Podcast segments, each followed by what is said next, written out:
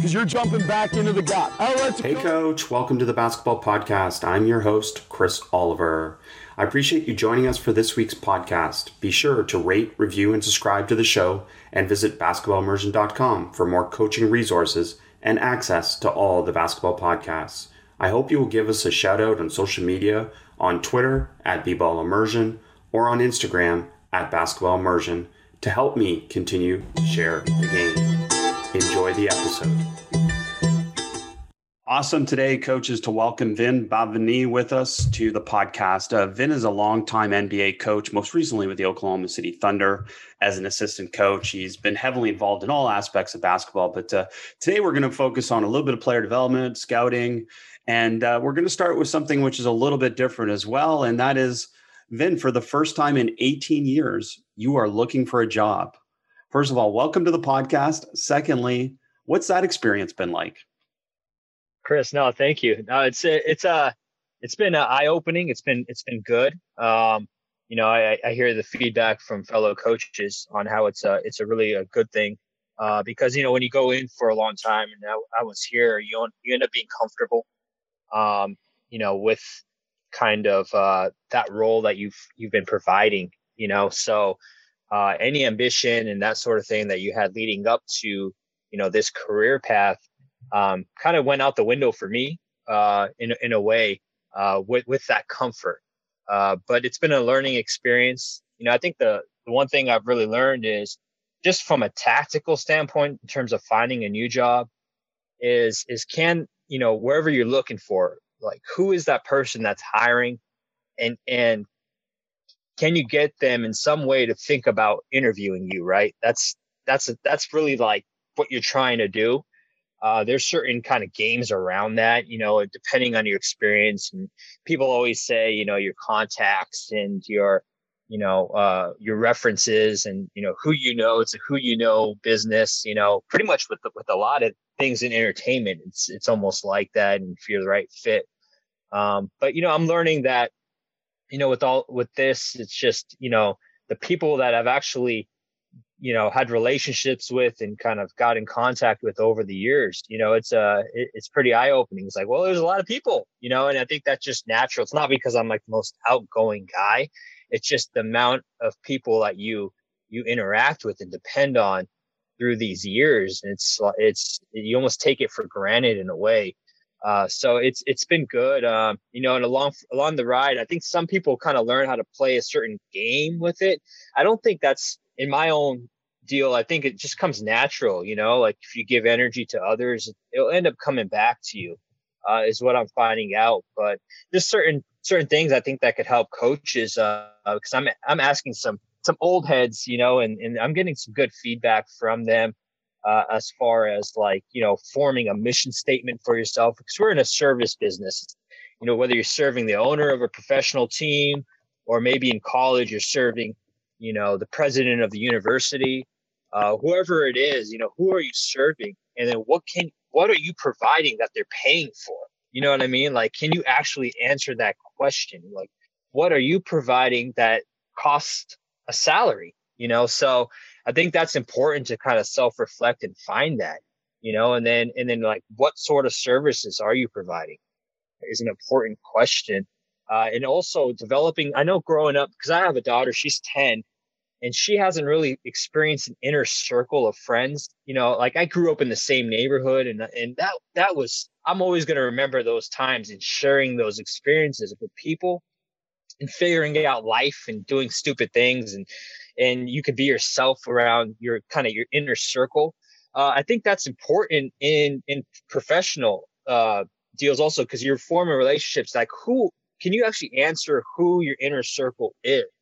You know or that you can piggyback ideas and be wrong and if you were to ask for help it would actually help you you know? So i think if you can kind of these are all things i never really thought about that that's so important you know, uh, with this. So, I mean, those are some of the things I think I've learned. And then, you know, a confidence deal is like a fine line between, you know, ego and confidence. Uh, confidence is important, you know, like, cause I've, I've, uh, you know, people are pumping me up or like I've actually talked to some guys and they're like, man, if one day I could go to the front of the bench, you know, you know, it, you know, the people I'm talking to, like somebody told me that he's been in the league for 11 years. I'm like, are you serious? You've been in the league for 11 years, You've been a head coach. Like, you should be on the front of the bench. Like, that's okay to think that way, you know? Uh, but then there's a fine line to that. Like, there's some people that get into the business and they're like, I'm going to be the greatest, you know, I'm going to do this. And, and, and, you know, what? it fuels them. Like there's driving forces, you know, that can be like fueling your ego. Like your ego is telling you, I want to be the greatest of all time, or I want to do this. And I, I think there's, for me, that's a little tricky, you know, because now you're serving, instead of serving somebody, or especially when you get in, you're kind of serving yourself. And, and I, and I feel like in the business as an assistant, uh, is what I'm experienced with I've noticed, you know, part of there's like six mini head coaches. You know, I, I don't know if that's the right thing. I I mean, I'm not one to say that that's the right thing, but it it's it kind of is fuel to that. Like, is your driving force like to be a head coach that much? Like in the moment, you're you're assisting the head coach. So like, what are things that you're providing that's you know not like basically trying to do that job? You know what I mean? So, and I, I just noticed that like in halftime meetings or whatever it may be, it's just like you're having these conversations about what the head coach is, uh, you know, what he's thinking about, but what are you doing to provide things that he's not thinking about? You know, just little things like that. I think a lot of that is ego driven. And it's like once you can kind of eliminate that, that like I'm in this role, you know, how the role is to serve this to the best of my ability. Like that's the role. It's not necessarily one day I'm going to be the greatest head coach, and then you're in a role right now. And if your if your thoughts are back onto that driving force, I think you're you're serving yourself instead of that person you're supposed to be serving. If that makes any sense. Well, so, some great great lessons in there. I mean, number one, just just that starting from that question of what value am I bringing that someone would pay for like I, again like i can't think there's a better way of framing it than just that and and knowing so many people that know you obviously by the time this podcast is released you might be in a job but definitely you bring value. And we're going to get into some of those topics that you bring value about today. But uh, you also talked about some of these ways to be able to put yourself out there to these different organizations. What are the most effective ways to do that nowadays? That's really really good. So with experience, you almost ha- know who the hiring person is. You know, so if it's G League, if it's NBA, NBA is more out there, it's more public, but there's certain uh, professional avenues. And, and, you know, I'm even looking. I was looking. You're in Canada. You know, there's NBL league over there. But like, just learn a lot about that. Learn who does the hiring for what team. You know, and and now to do that, that you can lean on relationships. You can lean on your agent if you have one. That's the importance of an agent because the agent will kind of help you through that. But there are so many other avenues that I'm like learning, you know, oh, that's what that person's job was. So like learn each each person in the organization what what their jobs are. What what do they do well? You know, that that kind of stuff. But not just play the game like, oh, okay, I'm in it for a mission to kind of like so that person can help me down the road, but you're doing it to like for the relationship like are you giving energy to that person are you making them better you know is it true is it a real relationship but eh, there's such a small fraternity that like even nowadays I'm I'm noticing you know I, I keep thinking of myself as young but I'm not. So like the person that's making a decision in one organization I'm looking at is a 30 year old that you know an intern that used to work for me like he was best friends with. You know what I'm saying? So like who no matter who who it is that person has a factor in a decision that can possibly influence your life in the future no matter who it is in this business you know, and kind of take that approach to basically give your energy and invest in everybody, you know, and uh, it's just the right thing to do anyways if you're a good person, but it comes back to you, you know. Well, it's it's and again, it's it's not overstated that your network and and your relationships are so important, and and uh, clearly that's still the case. But you know, there's also some part to this, which is getting it out there kind of what your role and responsibilities were right? Like like how do organizations find out that you know vin is eh, from all accounts that i've heard of tremendous with skill development tremendous with offensive footwork? So you are a development coach. Well you're also really well known for scouting and advanced i guess scouting. So how do you get that out there to organizations that may not know you as well Well, the the players, uh, and this I'm only speaking on the, this business of the NBA uh, because that's all I really know. But yep. the uh, the players are going to end up being decision makers in the future. You know that that's one. Uh, the coaches you work with, they're going to end up, you know, moving on. Uh, so it just the tentacles kind of go out there, and if they're if those are real relationships, then that true nature will come out. Now, if they're like relationships or you're sort of i'm just calling it political game.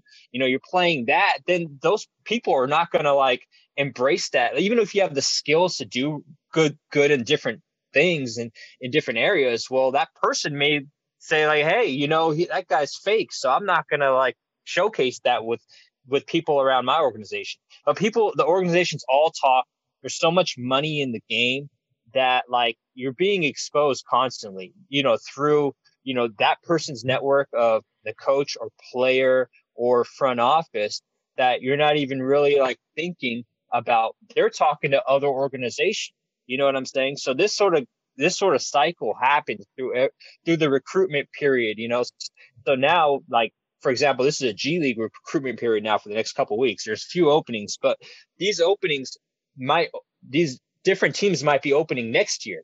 You know what i mean? And they're going to go through this phase so it's it that like do the people in your organization know what you do, what you do well, you know, and that's going to be broadcasted, you know, to other organizations eventually. You know what I'm saying? So, uh, and and there's part of that that you know what you you got to take some of that on your own too. You know, like do you have an agent? Again, agents are huge, and then you know, are people in organization like I'm not going to say sell yourself, but like do they know what your what your mission statement is? That's why it's so good to have one of those, you know. And then that that should be you know kind of broadcasted out there in a little way. I mean, there's different ways. The more you have relationships with people outside of your organization, you know, that's going to slowly start to come out because they're inquiring too. And the whole goal is since there's so much money in the game, it's like try to get the best people you possibly can, you know. So they want to know what you do. Like people want to know what you do. It's just a matter of you recognizing that, you know. In, in, the online marketing world, they call it a 12 second pitch, a 10 second pitch. Like it's mm-hmm. something that really quickly gets to the point of who you are and what you do. Because as we know, like you have a certain amount of time to capture people. So, like, and we've all got these before, these really long pitch emails or stuff like that. It's like. I like what you're saying because to a certain extent, you're talking about being very concise initially so that, again, exactly what value you bring that's right. Comes That's to the right. forefront. It's quick. You know, I mean, it could it could be anything. I mean, I've heard things like, "All right, the gym will be taken care of 365 days," like that. But that's priceless. Like, just think about that statement. Like that, your players are. good. You know, I mean, there's there's just just what is it? You know, that's just like the player, the coach knows, or whoever you're serving knows. Like, wow, okay, they're going to make the team better in that way, or me better in that way. You know, so yeah, uh, I love that. I love that. That's a great statement. So yeah, I mean, it, there's a lot. It's, it's it's things I've never thought about. You know what I'm saying? And I'm I'm lucky. I'm fortunate to have. I'm leaning on the experience a little bit. You know, and I can only imagine if you're you know one or two years in, you don't know, you know, your network's not as much. I can see how that that can be tough. You know, and I'm not saying hey, I'm going to land a job or whatever like that, but it you have to like the experience definitely helps you know, it definitely helps with that. So, um, and I think that's probably the reason why, in, you know, in previous years, and, and like I'm reading Obama's book right now, really good book, but like, gotta, I took a risk when I first entered this business. Like, are you still taking those risks to get, you know, like what you want? Like, I'm starting, I'm getting energy right now, like, in terms of, man, I want to do this, that, and this is great. Like, it's okay to go and take some more risks, you know, and I think, I think uh, unless you love where you're at and, you know, but at the same time, I just kind of coasted for for a couple years, you know. And I think when it gets to that point, I'm learning now, like that's you know, uh, it, it, I don't know, like it got stale, and you know, and I think I think I'm learning to like be okay with some of the risks, and sometimes you get you go you get better on the other end when you do take some risks, you know. So uh, yeah. Uh, first of all, thank you for your transparency and uh, you know your honesty in this way because I, I love uh, the, the point that you just brought up, which is okay so we we are willing to go through these really crazy sacrifices to get in the door but That's what right. we don't sometimes realize is when we're in the door and we're pushed out again, we have to go through the same process again. And right. you know, the old coach, oh, I slept in my car, I did whatever I could to get to summer league to meet people, and then I got a job, and now I'm out of the industry. You got to almost do the same thing and be prepared to do the same thing again, right? That's that's right. That's right. And if you recognize it during the years or whatever, that that would be great. You know, and it's okay to like, hey, I want, I want, I want I feel like I'm good in this role. I want to do this role. It's okay to move on to move somewhere else. You know, it's okay. And I know that the family situations for people are different, you know, and you're thinking about other factors.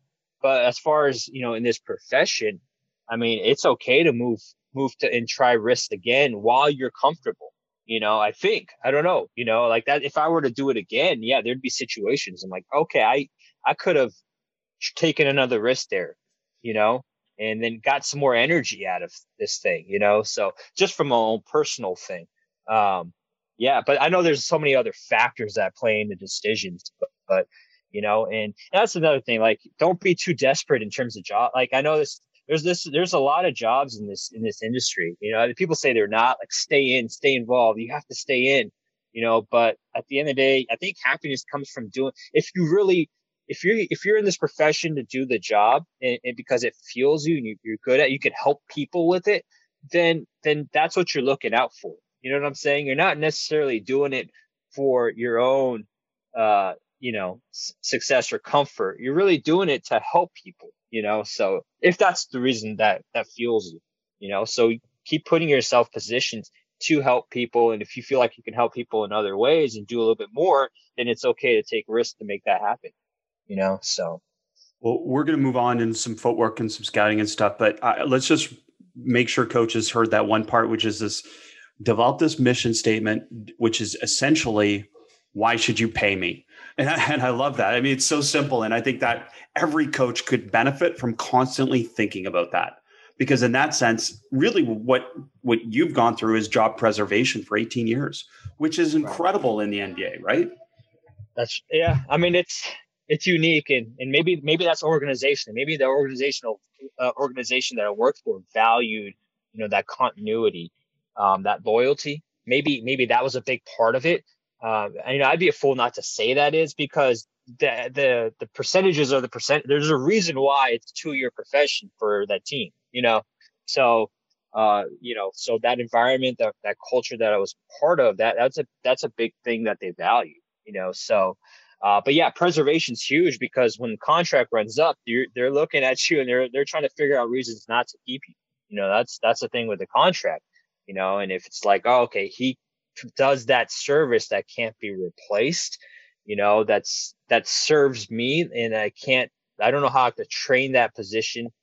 And i think that's where old school ways that's that's what old school ways got it wrong. Old school ways was about keeping your job like and not letting people in you know.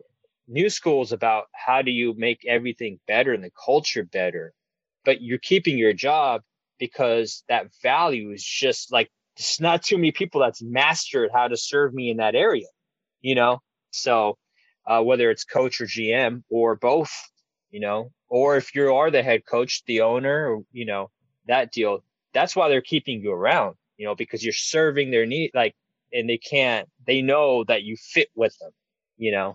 So, but you got to do it, go about it, I think, in a, in a new school way, which is inclusion and it's, it's energy towards everybody and it's, it's, it's empowerment and getting people better. But back in the days, it was the same, same philosophy, but in a different way. It was protection.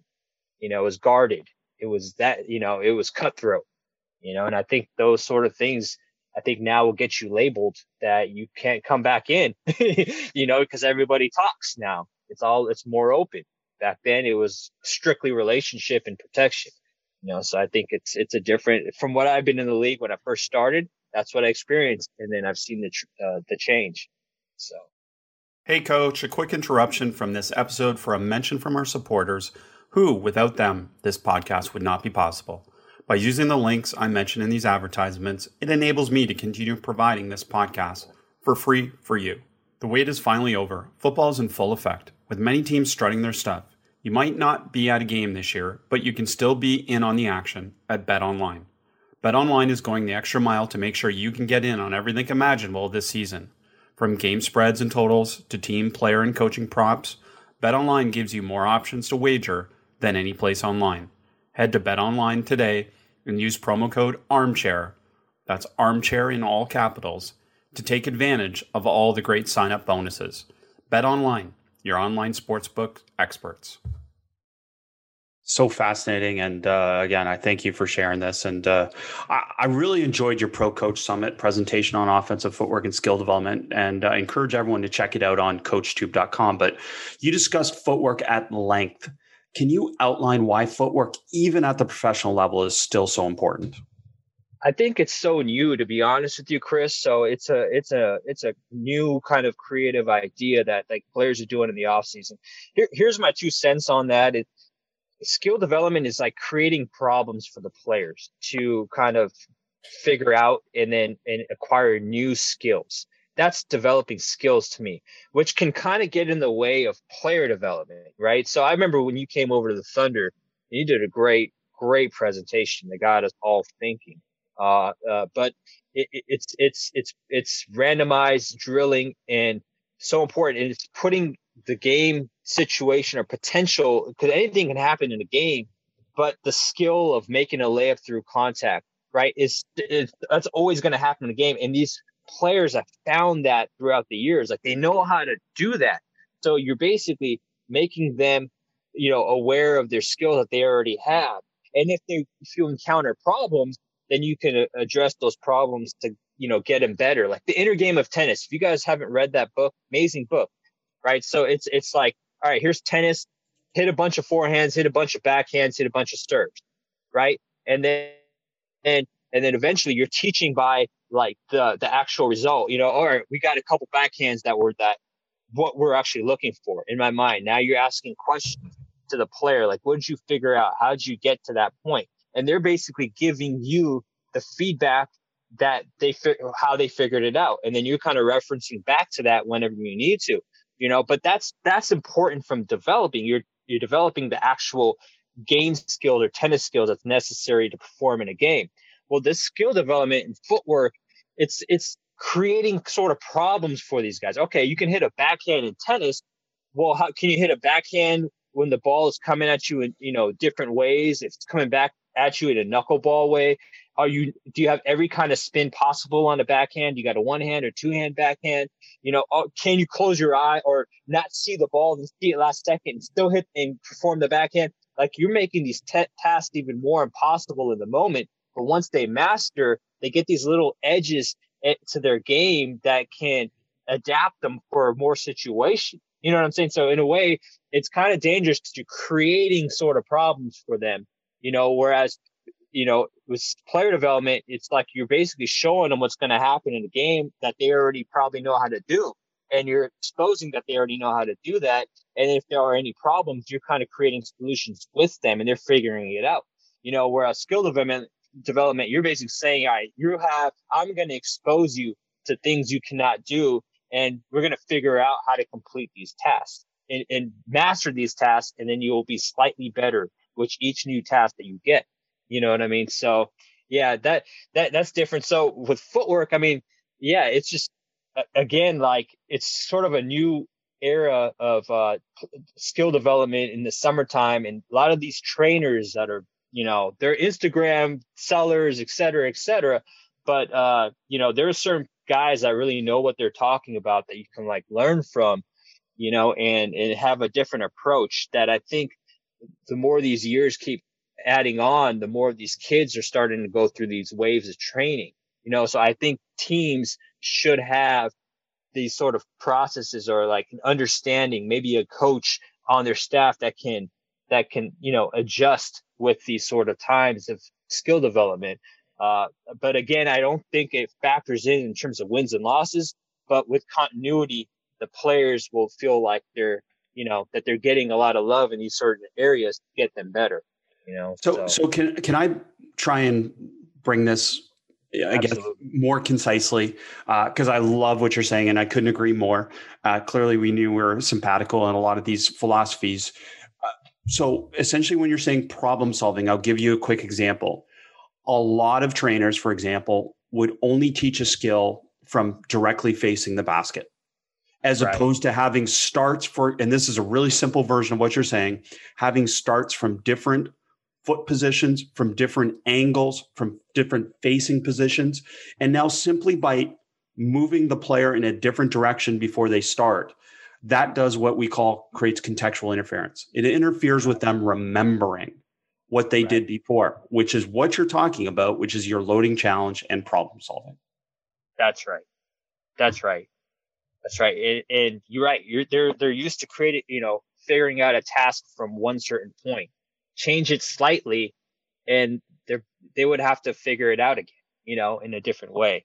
And yeah, that's that's that's absolutely just create a little more problems each time for whatever skill, you know, and through the course of them mastering that, they'll slightly get a little bit more maybe confidence not the word, but you know, they'll have more to their bag in a way well, they'll have more solutions, right? Like ultimately, even though in the moment they won't necessarily feel as comfortable if you did 10 reps of the exact same thing, right? That's right. And that's the challenge. And I think that's still, as we've talked about, and I think I've talked about with many people, that's still a reach because we're so focused, especially on the NBA level, on the comfort and confidence of the player that if that's we right. if we jolt them, then suddenly they look at us like we're doing something wrong to them. How do you get past that at that level? Yeah, I mean, it, again, I, it's a we're there's a part of our job as teachers, but we're also sellers a little bit.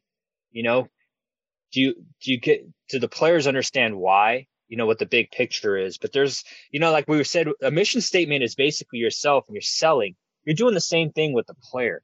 Like you're selling something that they feel or that they'll get better on. And then you're going to eventually get some feedback when you have some traction. But you have to hold on to that.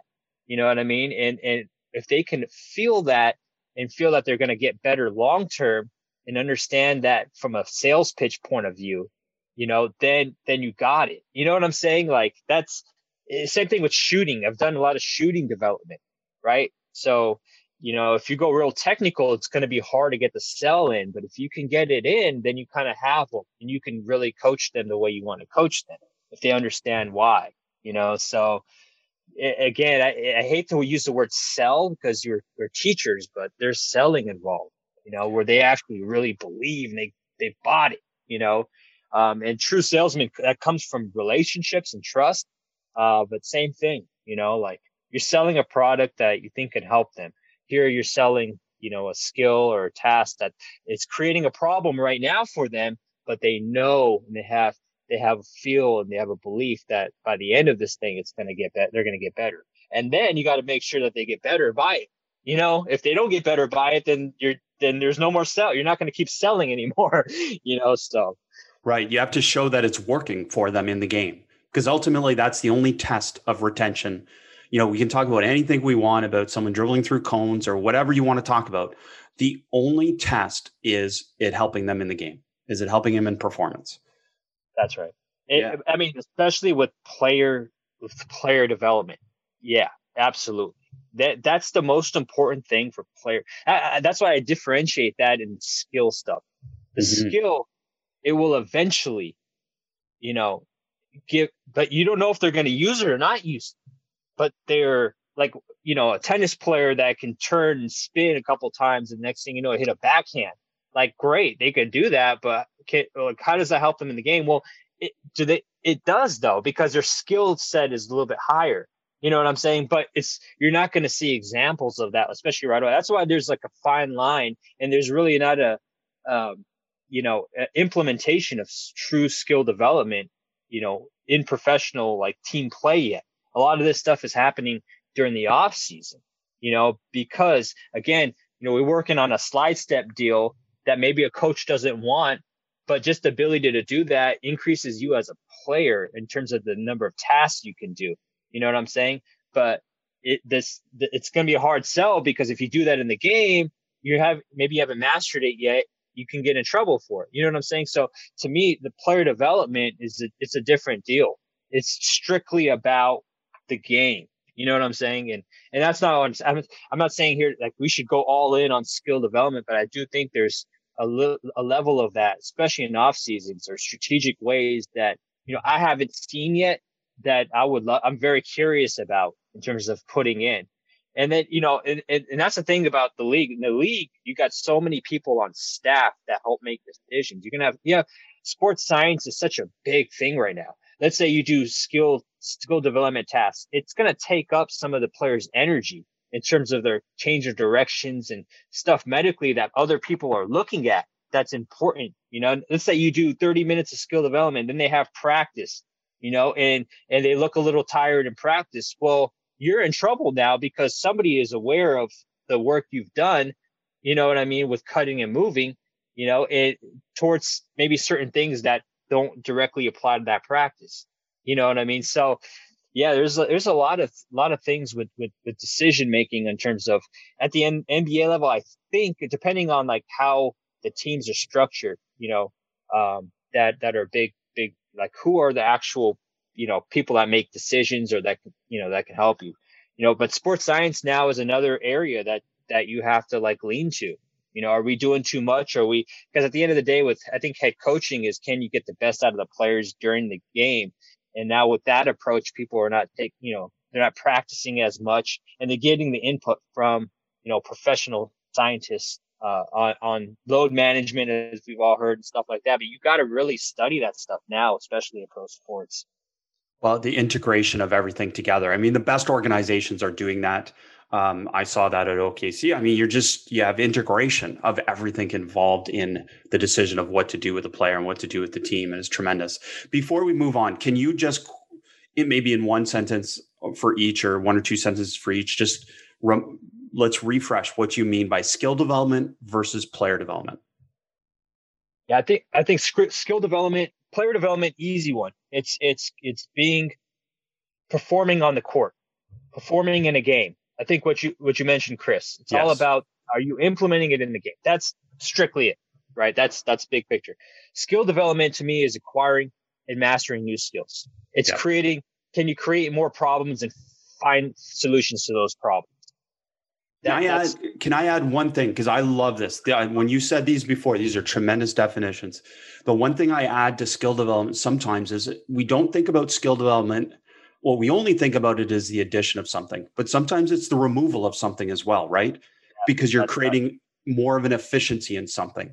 So I love both aspects of that. And uh, I think it gives an easy way to be able to think about it. That's right.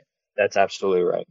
Absolutely. So take us through. I mean, by the time the podcast release will be beyond the NBA draft, but maybe let's start from a point of this because this curiosity has always been there for me. You draft a player as an organization what is the process from drafting a player to now prioritizing the development, whether it's skill or player development, to help that player succeed in your organization? What are some of the things that happen after they're drafted? They come to you and now you prioritize certain things. I think professional habits are the first is the first year. You get that done right away. You know, so summer league usually happens every year and you, you can kind of like sit back, let them be them but at the same time, you know, they should get an understanding of what uh, the main figures that touch them, you know, like the equipment or, you know, just the people that they are in contact, the media, kind of what the image of the team is, um, how the certain main processes work, you know, with their, their equipment, their loop, you know, uh, that sort of stuff. It happens in, in summer league. And then you're actually, as a coach, you're watching them sort of perform and what and just kind of sitting back and seeing what they do well, right? So the first year is just it's professionalism. It's what does that mean? What does that look like? You know, um, are they listening to the vets on the team? You know, um, hopefully they have a relationship with the vets on the team.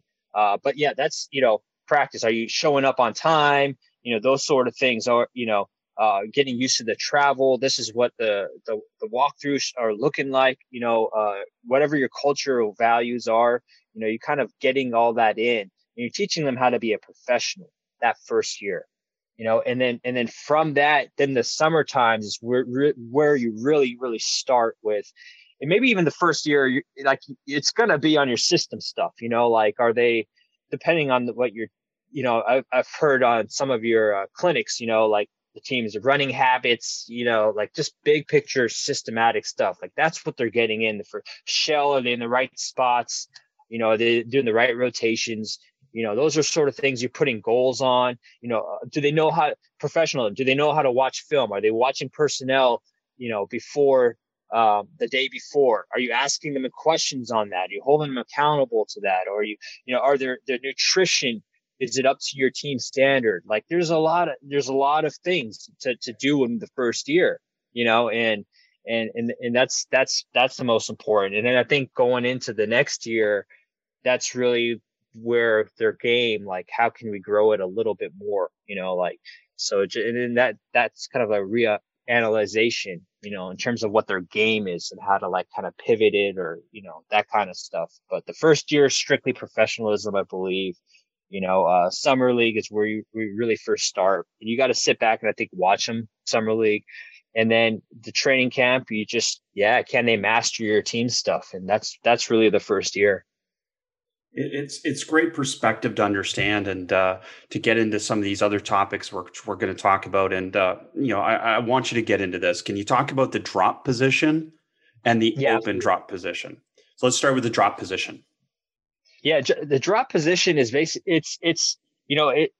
Uh, I think so. Micah Lancaster studied players for like 20 years, right? And and he he puts spots on the floor that most players attack from. So they attack from this position of a staggered stance.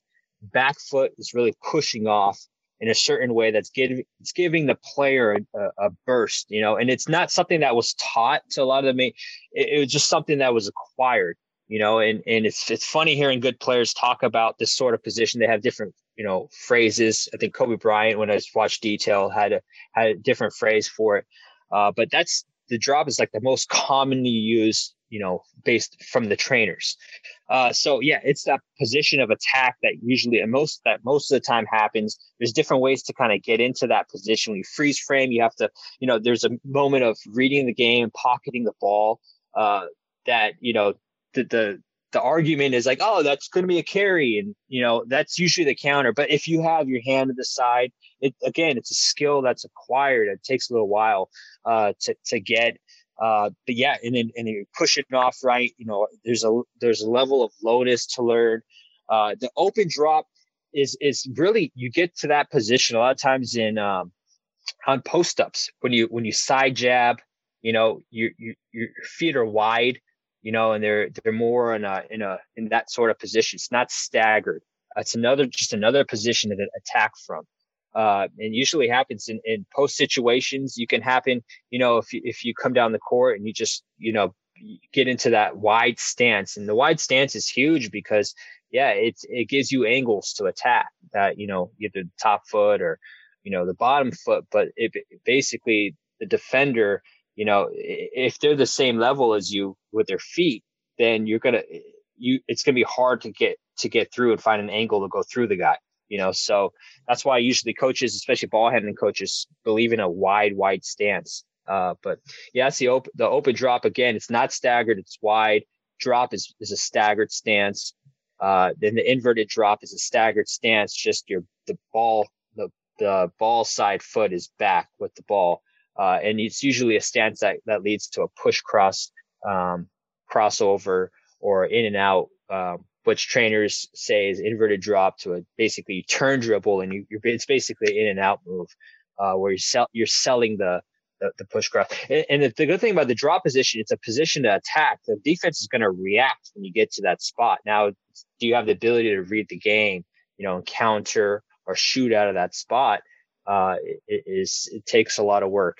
So, you know, you, if you just say get into a drop, I mean that the drop, you know, get into that position various ways takes a lot of work. And then and then actually you know um, having the same sort of position every time i think can only help you out as a player just to feel that. That's why i think the mats are so huge because of accountability you know there's some things i think the block training is helpful.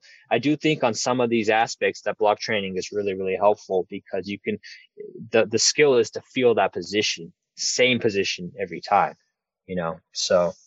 Well, it, uh, so I love this, and uh, you know, it, it, planes of movement is really the description that we're talking about that the body can move in these different planes of movement.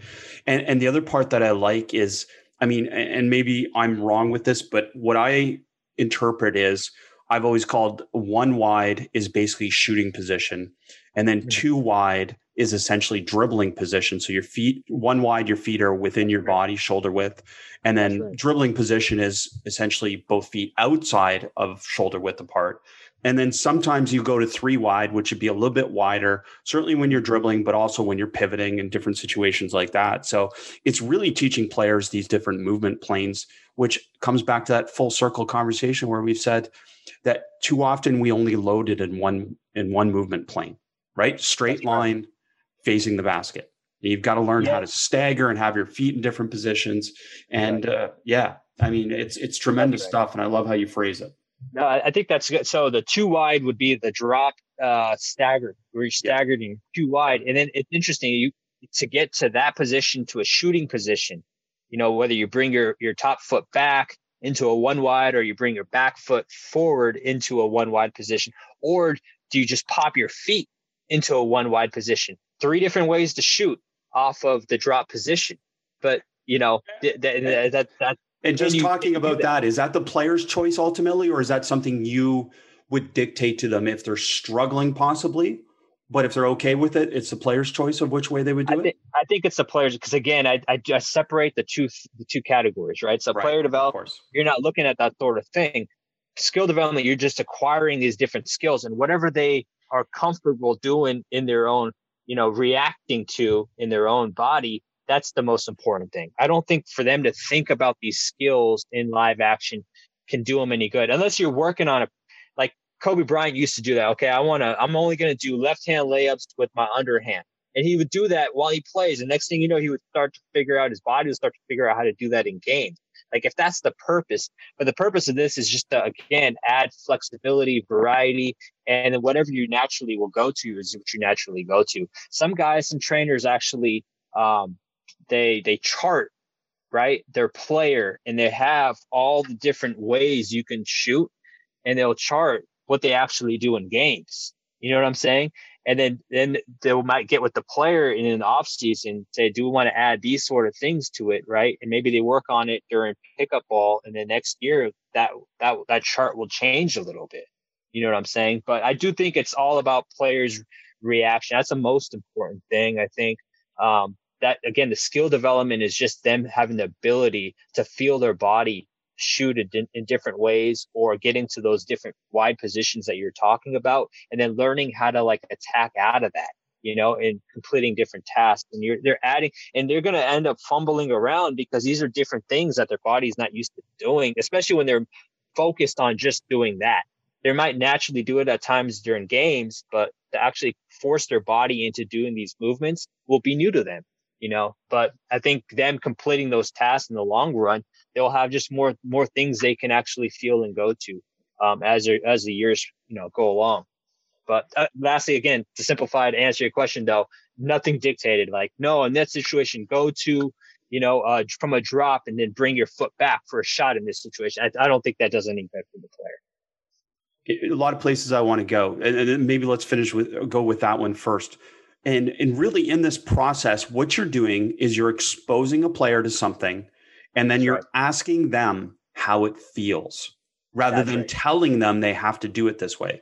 Okay, so you show them three possible solutions, and they say, hey, this is the one that feels the most comfortable. That's what you're saying. That's right. That's, That's right. true. That's teaching to me that's teaching and i think too often we think teaching is telling them exactly what to do and then when they do it exactly the way i tell them to do it i feel good that i've taught something but teaching is giving them possibilities and them choosing the best solution for themselves I really think ego is a big part of that, Chris. I think I think it's again, who are you serving? You're serving that player. You're serving their needs to get better. You know, so by asking questions, and and and them coming up with solutions like them feed the feedback of i feel comfortable with this one that's great we fig you know we found something that they're comfortable with they can get to that in games you know it's easy to get to that in games so then you know raising that confidence uh, to do those things in games. That's huge, you know. So, but that's what it's about. I think a lot of that stuff that you're you're talking about, like we got him to do that because I wanted him to do that. That's an, to me, that's an ego thing. That's an ego thing. So the other thing that uh, annoys is the wrong word, but these conversations about oh, you know, fundamentals and footwork, fundamentals and footwork, absolutely fundamentals and footwork because it all starts from the feet. Everything in basketball starts from the feet. But I think too often we we don't understand that ball handling is a footwork drill above all else, isn't it? Above all else, it's a footwork drill. It's not a dribbling situation, ball hand, ball right. to ground. It's footwork. I think, uh, Chris, if if you can have that ability to pocket the ball, then your feet are going to come along with the. Then it's all foot.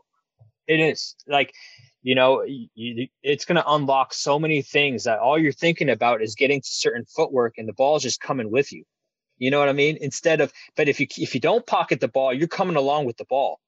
Like that ball is only like a, it's only a split second where that ball has to be dribbled if your hand's on top of it. You know, just by putting the hand on the side, it's going to expose you to a lot more footwork that you're able to do. It's going to unlock actually a lot more footwork that, that you can be able to do than if the hand was on, on top of the ball all the time. Well, and that's where this block dribbling stuff, where a person's stationary dribbling is a limitation because essentially the feet don't move. The feet stay in one place. And all good handlers, their feet are so involved in any type of dribble. That's right. That's right. It's feet, feet and eyes, feet and eyes. You know, you, you know the, skill, the footwork will get you. It's funny. You just think about the footwork, and, and then you watch yourself on film. It's like, whoa, I did all that, and all I was thinking about was my feet. You know, and I just actually I had a kid today that I was working with. Um, you know, and it's like, oh, okay, well, instead of saying do this and do this and do this and do that, was like, okay, feel that footwork, feel this footwork, feel that. And next thing you know, he did like three or four things just by his feet. And the ball just kind of came with him, which was, which was amazing. You know, but then part of the game is also your eyes. You know, are you, are you working on shots game like because you, know, you do stuff with the feet, but then where are your eyes going? You know, what are you seeing? You know, are there, there are moments where you're pausing that you can make this a decision. You know what I mean? And, and I think the more you pocket the ball, the more you use footwork, the more situations you can be to read the game. But then you got to train yourself to actually read those game, read the game in those moments, if, if that makes any sense. You know, but I think a lot of a lot of guys they they do they do work and they'll know the end result, you know, or they'll look at the rim way too early. That's unrealistic in games. You know, um, that makes it a lot easier. But it's like, can you distract their eyes so then their eyes get back onto the rim when it when they will get on the rim at the rim uh, during the game. You know, I think there's there's some tricks to that. You know, so well, I love it because it just drives home the point again. Like you can get comfortable with the ball and you can get comfortable dribbling the ball, but can you apply it? Right that's in right. the way that it needs to be applied, and that's really what you're talking about with player development and skill development. These two areas. Right. Just, just to be clear, too, you, you also talk about this relative to shooting, which is that we don't want to practice shooting from just one set of footwork and from one position relative to the basket. We want to have different foot positions versus square all the time. Can you explain that philosophy? Yeah, I, I think because it, it'll get you more situated for games, especially versus taller, you know, more athletic guys. The, re- the reason why defensively those the, physical trait of a defender can really affect um, the game so much is because yeah you feel rushed as an offensive player. You're not used to shooting that certain way it, because you know it, now in games you are let's say you play against uh, less competition. Well basically you're shooting practice shots against less competition. Competition and the the physical level and the um the height and all that athleticism goes up you're you're not looking at the rim the same. You know what i'm saying? So are you practicing what you're going to experience against the gray competition where you only see the rim for like a second or this is when you see the rim? Are you training your body to shoot that way you know, and it might be in different ways than you than you ever done. You know what I mean? But if you've practiced them, then you can actually do those things in the in those situations. And I think that's what you should be training for, though. You know, um, it's funny uh, you get an NBA guy and he plays against lower level competition in the summertime. He's the game. It's he's just doing stuff he practices that like normally. You know what I mean? And then he plays against his level of competition, better guys, and he, he just can't do that because he hasn't exposed himself to do that against better competition. You know, and I think you could take that and run with it. Uh, but yeah, I mean, that's right. That's why I think all the different sort of footwork uh, to shoot out of, because you never know when you're going to get to them. It, it, shouldn't be the first time you're doing a certain footwork in a game, and you're only doing it because the guy's you know taller than you. You know, you got to adjust for that. You know, on the front end, you got to know when you're going to probably see the rim against much better competition, and then actually try to do that task in in shooting drills. You know what I mean? And I think that's why, yeah. I'm just going to say so much of this is that you're practicing imperfect, right? You're not practicing perfect. You're practicing imperfect. That's right. That's right. I, I think you have to because, yeah, again, you're going to eventually encounter better players. Absolutely. You know, it, it, it's such an easy like that's at the NBA. It's like you want a good defense, you have to. If you have certain players with certain length and athleticism, that's more so than your uh, than the team you're playing against. You're probably gonna have a really good defense. You know, if they if you can get them to play hard. So let's let's bring home a different point with this. Say we're talking about shooting, and you're watching a player shoot block reps on air over and over again. Here's why that has limitations based on what you're saying. Number one, you will rarely have a perfect catch and perfect footwork prior to shooting at a high level against, let's say, against good competition.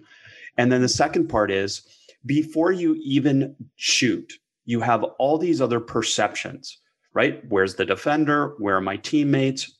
Am I in space? Am I open? All these different perceptions happen before you shoot. So if we only practice in this perfect bubble, then the player is less likely to transfer that to the game when, as you're saying, they're put in these imperfect situations. Absolutely. And I would say more so with off the dribble shooting. Hmm. talk, now, if you talk if to me about that because it's the rise of the off the dribble shot, right? that's right. It's the rise. It's, it's it's again when you see the rim, you're seeing the rim with a lot of movement with the ball. You know, so that's when you're seeing. And I, I noticed a lot of a lot of guys do practice reps where they it's you know, they're looking at the rim way in advance, you know, and they're, they're pulling up for the shot way in advance. But in the game, that might be more rushed than that. It might happen quicker than that, you know. So, like, I, I think that's where uh, that can change the outcome of a lot of players when they go against heightened competition. Hey, coach, a quick interruption from this episode for a mention from our supporters who, without them, this podcast would not be possible. By using the links I mentioned in these advertisements, it enables me to continue providing this podcast for free for you. The wait is finally over. Football is in full effect, with many teams strutting their stuff. You might not be at a game this year, but you can still be in on the action at Bet Online. Bet Online is going the extra mile to make sure you can get in on everything imaginable this season. From game spreads and totals to team, player, and coaching props, Bet Online gives you more options to wager than any place online. Head to Bet Online today and use promo code armchair, that's armchair in all capitals, to take advantage of all the great sign up bonuses. Bet online, your online sportsbook experts. Listen up, fellows, because today we have a new Manscaped product alert. Manscaped just released the Weed Whacker nose and ear hair trimmer. Take a look in the mirror, and I guarantee you'll see hair sticking out of those holes.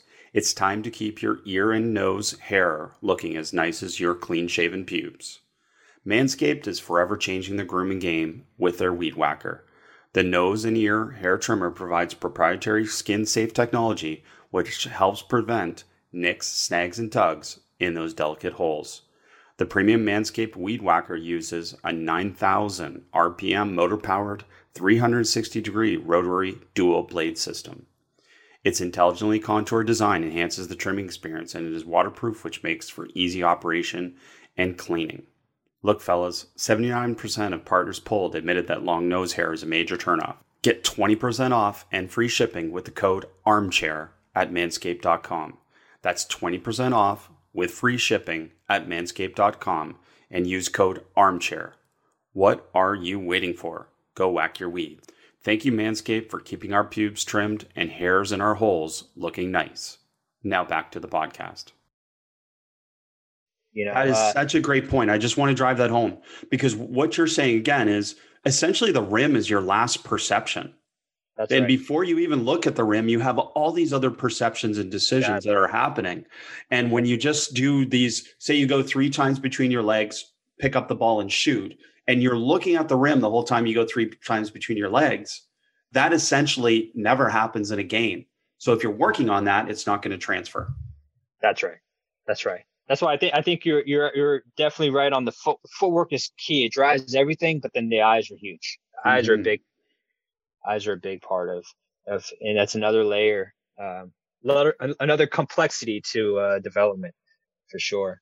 Well, I love that. I love that you bring that up. Uh, the the the eyes. And do you have any cue words or stuff like that for the eyes? I've always used peak. That you've got to be constantly peeking to see things around you, or scanning. People have used. What are some of the keywords do you use for eyes?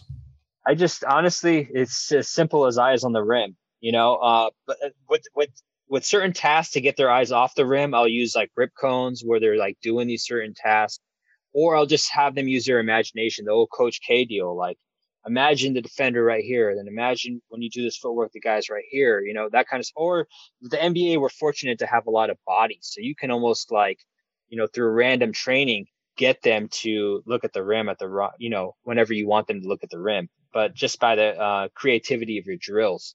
You know, uh, some people use tennis balls where they distract them with t- what's the color of the tennis ball, and then when uh, when is the moment they're telling you what that color is, and then then you can force when they're actually looking at the uh, at the rim. You know what I'm saying? But I use I just use eyes on the rim, and I think especially I apply that a lot uh, when when they catch and shoot on spot ups. I'm a big believer in that. In that situation, I think you can dictate over the defense uh, at any level of when you're open and, and what you can shoot over. And I think the first thing that you should do on catches this is probably the only thing I really dictate to players or on spot ups is is eyes on the rim first. Like be that for instead of what I think guys, it's hard for guys. They predetermine what they're going to do on a spot up before the ball even gets to them. But if they, I think they're at an advantageous position. If they look, if no matter what, they catch the ball, they go into the footwork they're used to doing on a spot up, uh, because I think that will lead to efficiency on spot ups. And they look at the rim and then they go from there. Now, a lot of players have a tough time looking at the rim first they they can do it for a rep or two, but in their mind they're making these decisions on the flight of the ball to them. You know, and I I'm a big believer only in spot up situations. That's you should be looking at the rim pretty much every time first.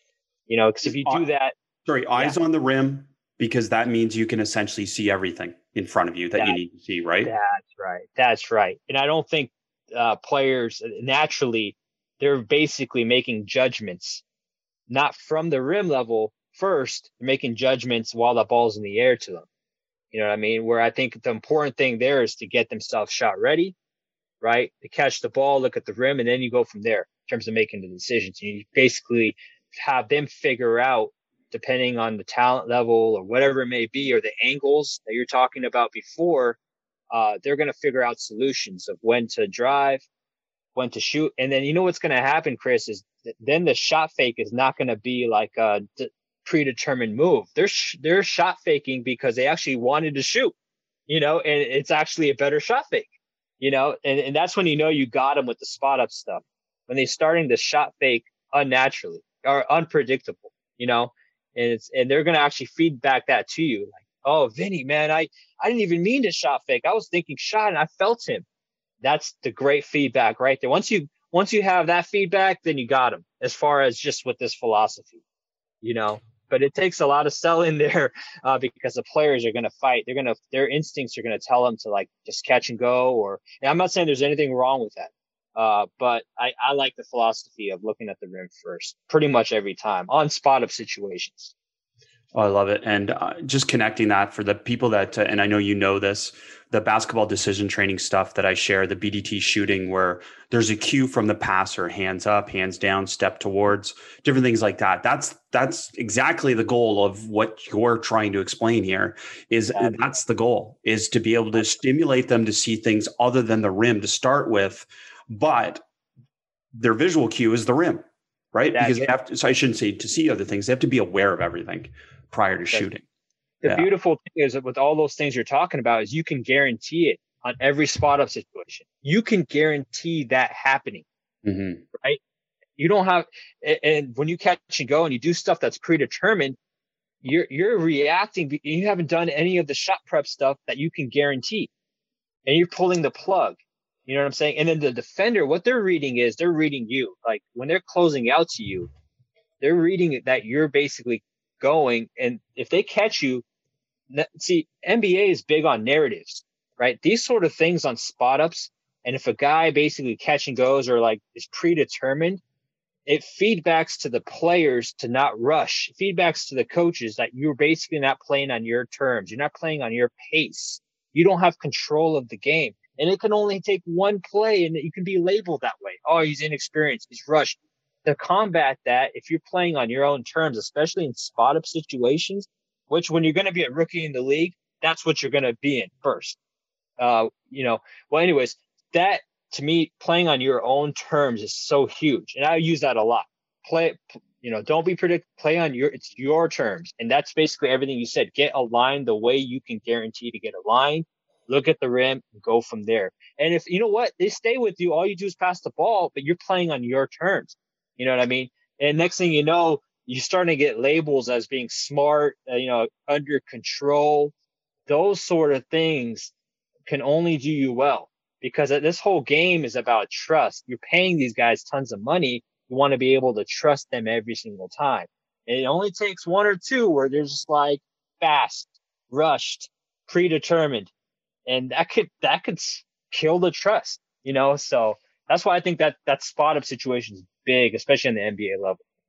Well, it's becoming big at all levels. Obviously, that that the one skill that can separate you, and it struck me as you're saying this this and this that on air repetitions, it doesn't necessarily mean they're doing lazy skill repetitions, but it inherently is lazy perceptually because there's no perceptual, right? And that's where you're talking about the eyes is that you can get really lazy in those situations and not having your eyes in the right spot and learning how to apply what you're doing in the game. That's right. It's a, it's a one area, area of real, real big discipline that I, that I believe in is that, that, yeah, on air, you know, uh, this spot up situation. Yeah, and it takes a lot of work. Honestly, I, it's a big battle, you know, and I'm, I think I'm willing to keep fighting that battle with a lot of the other stuff, especially off the dribble. I'm so big on flexibility and creativity and, and, and huge on footwork and, uh, you know, kind of like putting him in tough, tough situations. But the spot up situation, I think that's something that you have an advantage you it's like why not take advantage of the advantage that you you have in terms of it's your you have control you know when that ball is coming to you you can prepare a certain way every single time you know and when you look at the rim that defense has a tough tough time because they have no clue what you're doing you know what i mean and now if you have the ability to shoot and make that shot then it's over like it's really really good then you know but then it takes a lot of different work a lot of skills to feel that defender and, and feel a, a better defender, increased at you know an athlete, like in terms of the distance you need, and the, that's all feel. You know, and you might get your shot blocked a couple times. Uh, you you know you might make a wrong decision here and there, but you're gonna you're gonna start to adapt and figure out like that feel in terms of that closeout of the defender. And a lot of times, if the defender closes to you and their hand is down you can make that shot, that is very, very, very intimidating to the other team. And that's something to train. Like you should still shoot the ball if you can see the rim, no matter what, if the defender's there or not, you know, that's a huge advantage. That guy has to have his hand up and, and really take away that rim for you to, to drive. Now think about that. Your driving angle now is really easy to see, you know, so yeah. I've heard you use the word, or sorry, the phrase dominating spot. So essentially what you're saying is a spot up position now is a dominating spot, much like we would think about like Kobe in a kill spot. I think he used that term, right? Gotcha. Like a player who can dominate a spot in a spot up is so valuable nowadays. So valuable. So, so valuable.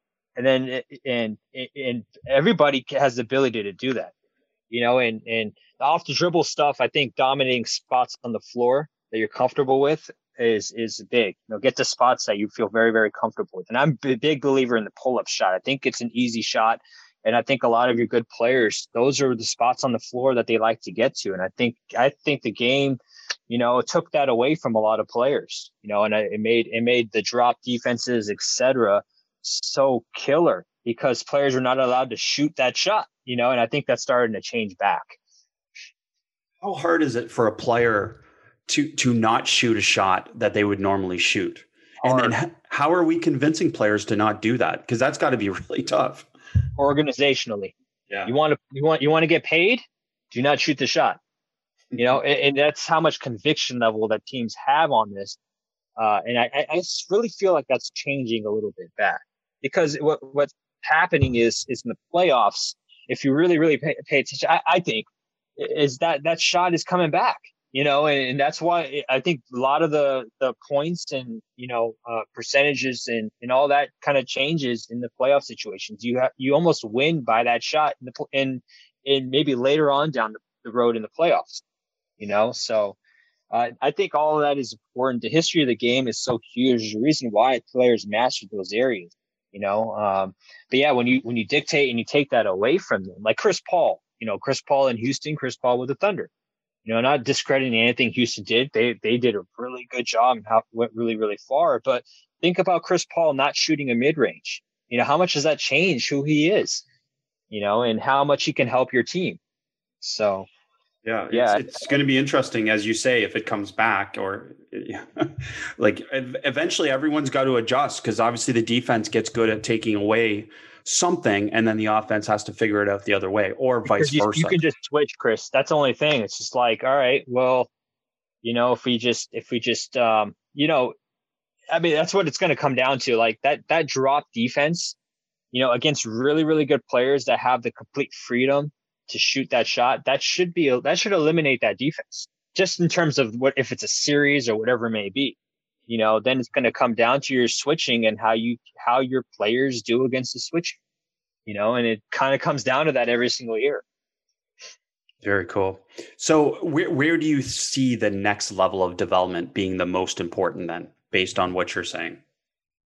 Yeah, I think it's again, it's just creating these advantages for players to basically perform like they should be able to master spots again you know, and, and, and get there and figure out how, how to get, you know, the looks that they're used to shooting and practicing. It should come down to that. What are they, what are they, what have they mastered? And can, can your best players get to those areas where they've mastered? And, and that's, that's when it comes down to it. Now, not discounting the team, uh, that, that you're going to need, you know, but it comes down to players at the end. Uh, so that's where the player development is going. It's going in terms of you know special, not special, uh, adding adding skills and adding different ways to get to certain areas of the court that they can that they can master. You know, and just keep adding to that. Um, and then for the coach's standpoint, their their job to me is to get the players to perform things that or do things that they they don't want to do to win games you know and that's those are the little things of because it comes down to you know, the team stuff, running back on defense, running habits on offense. You know, are you in the right spots defensively? You know, those sort of things. And then the little edges you have is how much have your players improved? That's the development you're talking about. They should be improving every single year, you know, with their skills and then the edges come from how well has your the coaching staff maybe adjusted when it needed to and how lucky you are with referees etc like that. And luck is a big factor of it. But like are you making tactical decisions um, that give your team a slight edge you know in tough moments? You know some do and and actually your team can win that way um, and then are your players creating these little edges every single year with their with their improvements you know as in the skill standpoint and performing against big time, big time defensive players, you know, and, and, but then at the same time honing in on what it took to actually win in the first place, which is making them try to get the players to play hard and play the style of play that you, know, that you've identified in terms of how, how we win as a team, you know, so all of those things kind of form in a pot that can give you a chance to, you know, to make it through later rounds in the playoffs. You brought up shot fake, and uh, I, I'm curious. Then, was this a player-driven or an organization-driven thing that changed a shot fake from a shot fake drive to a shot fake reset, shoot the three? Love it. I think it's player. I think a guy like JJ Redick, for example. Yep. Uh, it's a copycat league, you know. And then again, it's it's organizationally. We value the three because usually the shot fake pull up mid range was the yep. go to 10 years ago, right? 20 years ago, 30 years ago. Totally. So now it was like, no, we don't want that shot. So just sidestep and shoot the three because we really value that. That three is the is equivalent to so and so points per possession. You know, so uh, from that, it, it, you know, guys are like, okay, we're gonna we're gonna run with that you know? So uh, I, I think it's because you know they're so they're masters of the three point shot especially off the dribble nowadays more so than ever. So like that is dangerous. I w- I wouldn't want to try to shot fake and sidestep. I'd be scared again you know? So it's from a defensive uh, situation. But it's just where one it's just where the organizations have gone to as far as valuing that three so much more. And then it and basically some guys uh, that they're better if they're especially like a Redick or Duncan Robinson like they still have can put more fear into the de- the defense because they're saying do not make him shoot, make him drive, good things happen. And they've kind of know themselves that like, okay, when I do drive, good things happen for the defense and bad things happen for us. So now let me figure out a way to just keep the, get the three off, you know? So uh, it's kind of where it's evolved. You know, I think player, I think it's both. I think it's both player and organizationally. Fascinating. Uh, it's a fascinating thing to kind of see and uh, how it impacts other levels, obviously, as well. Uh, because clearly, again, what's happening in the NBA doesn't apply to all levels. Uh, so, you know, those are decisions that coaches have to extrapolate from these conversations. But, uh, coach, I cannot let you leave without getting into a little bit of scouting. Um, you know, I, I, I love hearing this from people that spend their whole day thinking about basketball. So, can you give us some of the maybe some of the insights or little tricks of the trade that you found most effective to be able to make a effective scouting report for players? Yeah, I'll go down to essentialism. It's it's a pretty good book. Uh, all, all that book is basically talking about is be be a minimalist. Be go into a priority. Like what are the most and know your audience. Your audience, I guarantee, almost guarantee that they're not going to comprehend too much stuff. And for you to figure that out, ask your players questions after like maybe a couple days after you do, did a scout like what'd you retain? Or maybe after the game what'd you actually retain you know? Uh, but yeah my two cents on that is be minimalistic right? Try to the hard thing to do and i think with experience and good coaches uh, they eventually have like people that work for them you know? They'll they'll know their sayings their go-to's right? So same thing with that team like just keep watching put together your tape that you're supposed to and watch it over and over and over again and it will start to simplify.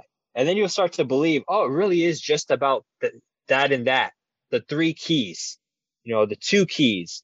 And it'll, every time you watch it you'll you'll probably be more streamlined. Up to the point i'd probably watch it before even doing the presentation. But i think if i were to give my, my advice I, it would be that. It just streamline it down from a lot of information to the most make it the most simple deal. And eventually, if you don't really believe it, keep watching it until you believe it. See it on every clip of the game. It's about these things. And eventually, in your mind, you'll be convinced of that. But maybe it's not. Maybe you'll have to adjust. But once you have that plan down and you're really convinced that it's about those few things, then you're going to be able to present it in such a way to the players and staff that they will believe it also. And at the end of the day, Chris, with scouting to me, it really affects the first like five minutes of the game. You're gonna, if you do it the right way, you're gonna see it in action right away, right? And then it'll start to disappear. Now, it's that that's the head coaching job, um, and I'm saying there's no wrong or right. It's like, do you choose to keep touching that up in timeouts to bring it back, or you go into your team stuff, which is equally as good. Okay, the scouting gives you edges. It's going to help you in the beginning of the game. It's going to help set a foundation. And then if you start to remind the players, they'll start to follow. Ultimately, what you're looking for, if you have a really, really good one, you play the same team over and over again, people on your bench are going to like, when there's a big time mistake on your game plan, they're going to like, you're going to hear some murmur from them, from the, from the bench, from, from the players. That's how you know you really, really driven home those points, you know? So you have a vehicle to do that with personnel you can do it. Uh, some coaches do a morning tape, and you know I usually like to do the keys in the morning. And you have the most important one to me is the scout tape right before the game. That one should bring home all the points. You should hit the same sort of keys in all in personnel and keys, and then uh, with your scout tape before the game. That scout tape before the game, though, I've seen it where we've done no shoot around, we've done nothing, but we've showed a tape on, and that tape they're actually able to do and right before games. They're able to execute, you know, especially the first five minutes of games. So what, what, what's on that scout tape, coach? Like, what are the things that are on that that must be on that scout tape to be able to make that impact? That's it right there. Whatever that that tape should make the most impact in your mind, and it's got to be brief, simple. And to me, if you've done, if you've already had ad- avenues to show tape beforehand of personnel, of maybe you know their plays beforehand or whatever it may be, that scout tape's got to re- refocus all of that on what's important. When you say brief, do you mean two to three minutes? Do you mean five minutes? What do you yeah. mean by brief? Yeah, yeah. I, I, really believe a two two minute, um, two to three minute. I've even had some where it's like a minute and thirty seconds of raw film does the work. It does the work. I, so, I, I used to think uh, before it was like five minutes of raw film. I I really believe in two to three minutes of raw film can, should convey from a basketball standpoint what you need to do to beat that team. And this is you talking over it while you're showing it? Yeah, I, I think that's that's big. Yeah. Some coaches don't do that. I, I think that's important because you you can set the tone, you can kind of you can say the same and the most effective ones i've seen is when you're saying the same thing I, we played san antonio uh, a while ago uh, a couple years back and the whole deal there is i know from my time being there and just seeing their team. And also a lot of it is on the reaction of the opposing coaches. What bothers them? But if they don't get middle, they they they start to feel some heat. Whether I don't know if that's true or not, but I think it is. You know, so I probably said no middle at least hundred times two minutes. You know what I'm saying? Now, when the players allowed middle, the whole bench, I could hear them. You know what I'm saying? Because it, that that to me is a good. You're going to display what you just did because you're so you like it comes down to that. You know what I'm saying? So if you can get it to that, that's unbelievable. That takes some time and maybe it's multiple times playing a team. But I, I think that's if for me, that's like the biggest thing with with, with that. And I think uh, when you do walkthroughs, I, I don't I, I don't look at the paper. Like know that know the plays where you can just not rely on a piece of paper. Like you, you just, you know, you, you're dictating and you're in control. You're the leader right there. So I, I would have that advice. And I, I believe in just a, whatever your plays are going to do, it should tie into what your real keys are, you know, and it's not, and that could be for tactical. Maybe you want to stop those plays or maybe you're further driving home the point of what, what your, your keys are. So there's a little science to that, I think, but I don't think you should have more than, more than four plays. I, even three plays is great. But uh, that's just me, you know, philosophically. Some coaches are big on a lot of plays for their because it teaches their players how to learn, you know. But I just don't, I, I don't know. I, the audience to me, I just don't think they can pick up everything. It just waters things down. I don't think the human brain, especially right now in this generation, this generation can, can retain a lot of information. I know I can't. So, but I think an exercise, a good one is to ask questions afterwards, you know, on the people that you trust, uh, you know, staff wise or your players and, you know, and, and, and you're going to see what's stuck, you know, and that's what it's a point. That's the most important thing. You're serving, you're trying to get things to stick for the game. That's the most important thing. I call pregame the, if you haven't paid attention at any point prior to this time, pay attention to these points right? And and that should be the point that they can get it done because of this, this, and this. And now that accounts for the fact that you've already done work previously, that they know how to defend cross screen, down screen, or whatever it is. But that's what you're saying essentially. That's what I'm saying. And then I think the um, uh, coach uh, uh, for the clinic, he was talking about visual um, feedback. Um, for whatever reason, guys with video uh, they, if they see it, it, it kind of impacts them, you know. So in a way, you're like a movie producer, you know. You're you're you're showing them the footage that is kind of like conveying that message. Here are the three points, and then it's like boom, visually they need to see that and see it working, you know. And then it it just drives it home. It drives it home because what you're doing is you're doing the audible or the you know you know through through verbal you're doing the verbal feedback but now you, i think the visual is so huge so huge. And I, I, think i think get the clips that show exactly what you're saying. This is that, that's a big yeah. Yeah it, and, and a lot of that is like whatever defense you you display you're going to know that same team you know another conference in, in the same league or whatever that does the same thing that you do. Watch those games of that them versus that opponent Well, the Spurs example is such a great example because it's like, okay, if we can do this one thing, we can disrupt them. That's and, right. And make them a little less comfortable. And a That's little right. less comfortable can lead to a win. That's right.